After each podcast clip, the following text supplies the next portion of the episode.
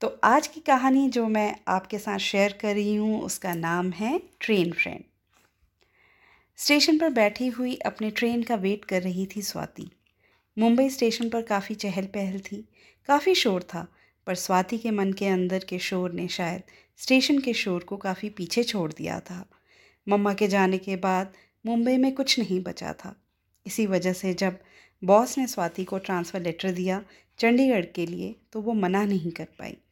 मुंबई से वो बहुत दूर जाना चाहती थी। अचानक पल्लवी ने स्वाति के कंधे थपथपाए और बोली, अरे, क्या सोच रही है? ट्रेन चली जाएगी, तब ट्रेन पकड़नी है क्या? स्वाति, जल्दी कर बाबा। यादों की श्रृंखला टूट गई पल्लवी के आने से। स्वाति ने फटाफट अपना सामान उठाया और दोनों ट्रेन की तरफ़ चल पड़ी। ट्रेन में सेटल होने के बाद पल्लवी ने उसे गले लगाया और बहुत सारी इंस्ट्रक्शंस दे डाली। मेरी मम्मा की तरह। पल्लवी माई बेस्टेस्ट फ्रेंड आँखें नम हो गई थी उसे गले लगाते हुए। मन किया, ना जाऊँ। बट खैर, मेरा सफ़र शुरू हुआ। ट्रेन ने अपनी रफ़्तार पकड़ ली थी और उसी तरह मेरा मन भी यादों में डूब गया और आँख लग गई मेरी।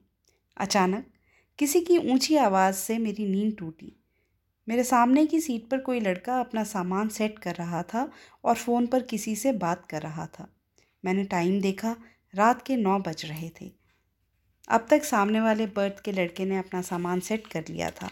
अचानक वह मुड़ा और बोला, सॉरी यार, आपकी नींद तोड़ दी मैंने। मैं एकदम से चौंक गई। मुझे उम्मीद नहीं थी कि वह ऐसा बोलेगा। मैंने बड़े ही अनमने ढंग से बोला, no no no, it's okay. और मैगज़ीन में आँखें गड़ा ली। बट उसने तो शायद बातें ही बड़ी करनी थी, या उसकी हॉबी थी ये। हाय, मेरा नाम करण है, और आपका? मैंने उसकी तरफ़ देखा और सोचा, अभी डांट दूँ, मेरा मन नहीं था बात करने का, और अनजान लोगों से तो मैं वैसे भी बहुत दूर रहती थी। अचानक फिर से आवाज़ आई, मैम, आपसे ही पूछ रहा हूँ, क्या नाम है आपका? स्वाति स्वाति राव, ना चाहते हुए भी मेरे मुँह से निकल गया। पता नहीं उसकी आवाज़ ने मुझे बाँध लिया था शायद। उसकी आवाज़ बहुत ही अच्छी थी।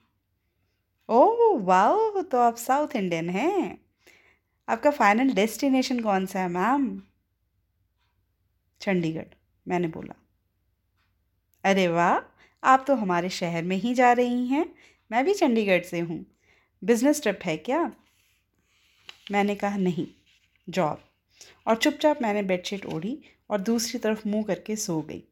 शायद करण बुरा मान गया होगा, तभी उसकी दोबारा आवाज़ नहीं आई।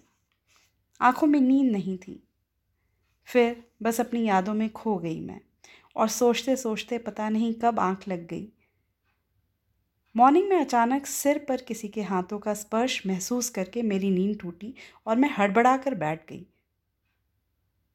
और ये क्या?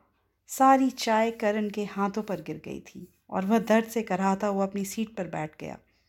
मुझे अपने ऊपर इतना गुस्सा आया, मैंने फटाफट बॉटल पानी की निकाली और बाउल में पानी डालकर उसका हाथ पानी में डाला। Sorry sorry sorry, I am so sorry. अरे बाबा, इट्स ओके। ज़्यादा नहीं जलाया। उसने कहा, ऐसे कैसे? पूरा हाथ लाल हो गया और आप बोल रहे हो जला नहीं है। वेट कहते हुए मैंने बर्नौल निकाली और उसके हाथों को पोछ कर उस पर दवाई लगाने लगी। अच्छा हुआ ना? अब बराबर हो गया सॉरी सॉरी हम्म?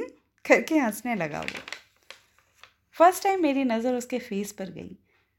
वो स्माइल इतनी प्यारी लग रही थी उसके ऊपर। कितना इनोसेंस था उसके फेस पर। मैं टकटकी लगाकर उसको देखती रह गई। अचानक करण की आवाज़ आई। बस आपने काफ़ी दवाई लगा दी है बाबा अब ठीक है मेरा हाथ। बट चाय तो गिर गई ना, अब क्या करें? और वो हंसने लगा। अच्छा लगने लगा था मुझे उसका बात करना मुझसे। मैंने बोला, मैं चाय नहीं पीती। नेक्स्ट स्टेशन पर पक्का आपके लिए चाय और अपने लिए कॉफ़ी ले लेंगे। ओके? अरे, आप चाय नहीं पीती? हमारे नॉर्थ की मस्त लाची वाली चाय पीकर देखिए, अपने साउथ की कॉफ़ी भूल जाएँगी, करण ने बोला। अपने स्वीट से पंजाबी लहजे में। लाची ये क्या होती है? मैंने पूछा हँसते हुए। उसे देखते हुए। अरे, क्या हुआ? क्या देख रहे हो? मैंने पूछा। यह लाची क्या होती है?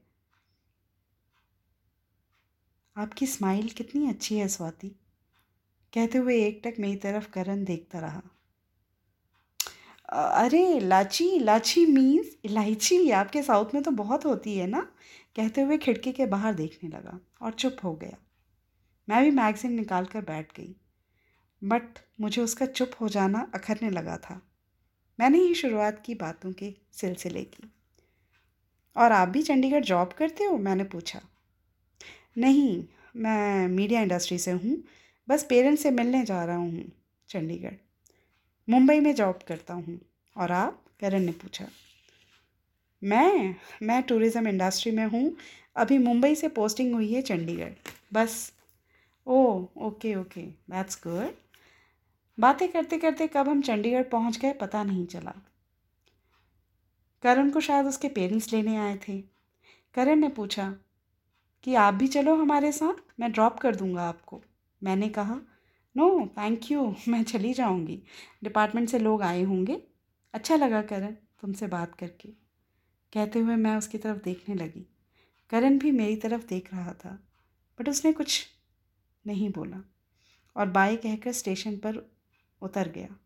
मैं उसे देखती रही बट वह मुड़ा नहीं और आँखों से ओझल हो गया। मैं भी अपना सामान लेकर गेस्ट हाउस पहुँची। चंडीगढ़ काफ़ी खूबसूरत और शांत शहर था। अच्छा लग रहा था यहाँ के ग्रीन्स और नीट एंड क्लीन एरिया को देखकर।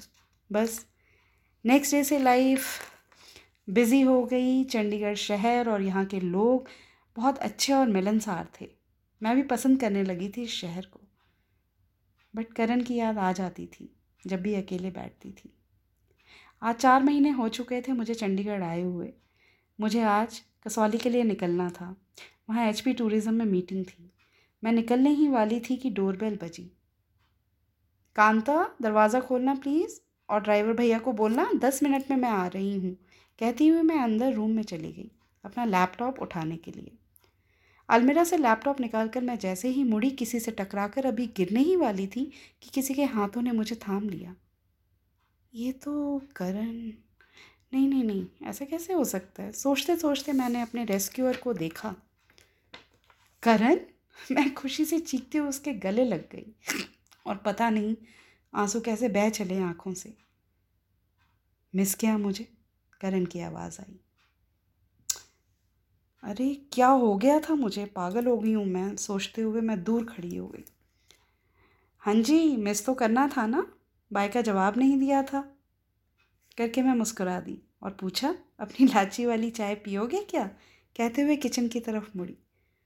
बट जाने से पहले ही मुझे करण ने अपनी बाहों में भर लिया और बहुत ही प्यार से बोला, बाय तो गैरों को किया जाता है ना, अपनों को नहीं। तुम्हें मरते दम तक और अगले सात जन्मों तक अपनी बनाकर रखना चाहता हूँ। मुझसे शादी करोगी? और मैं बस चुपचाप उन धड़कनों को सुनती रही।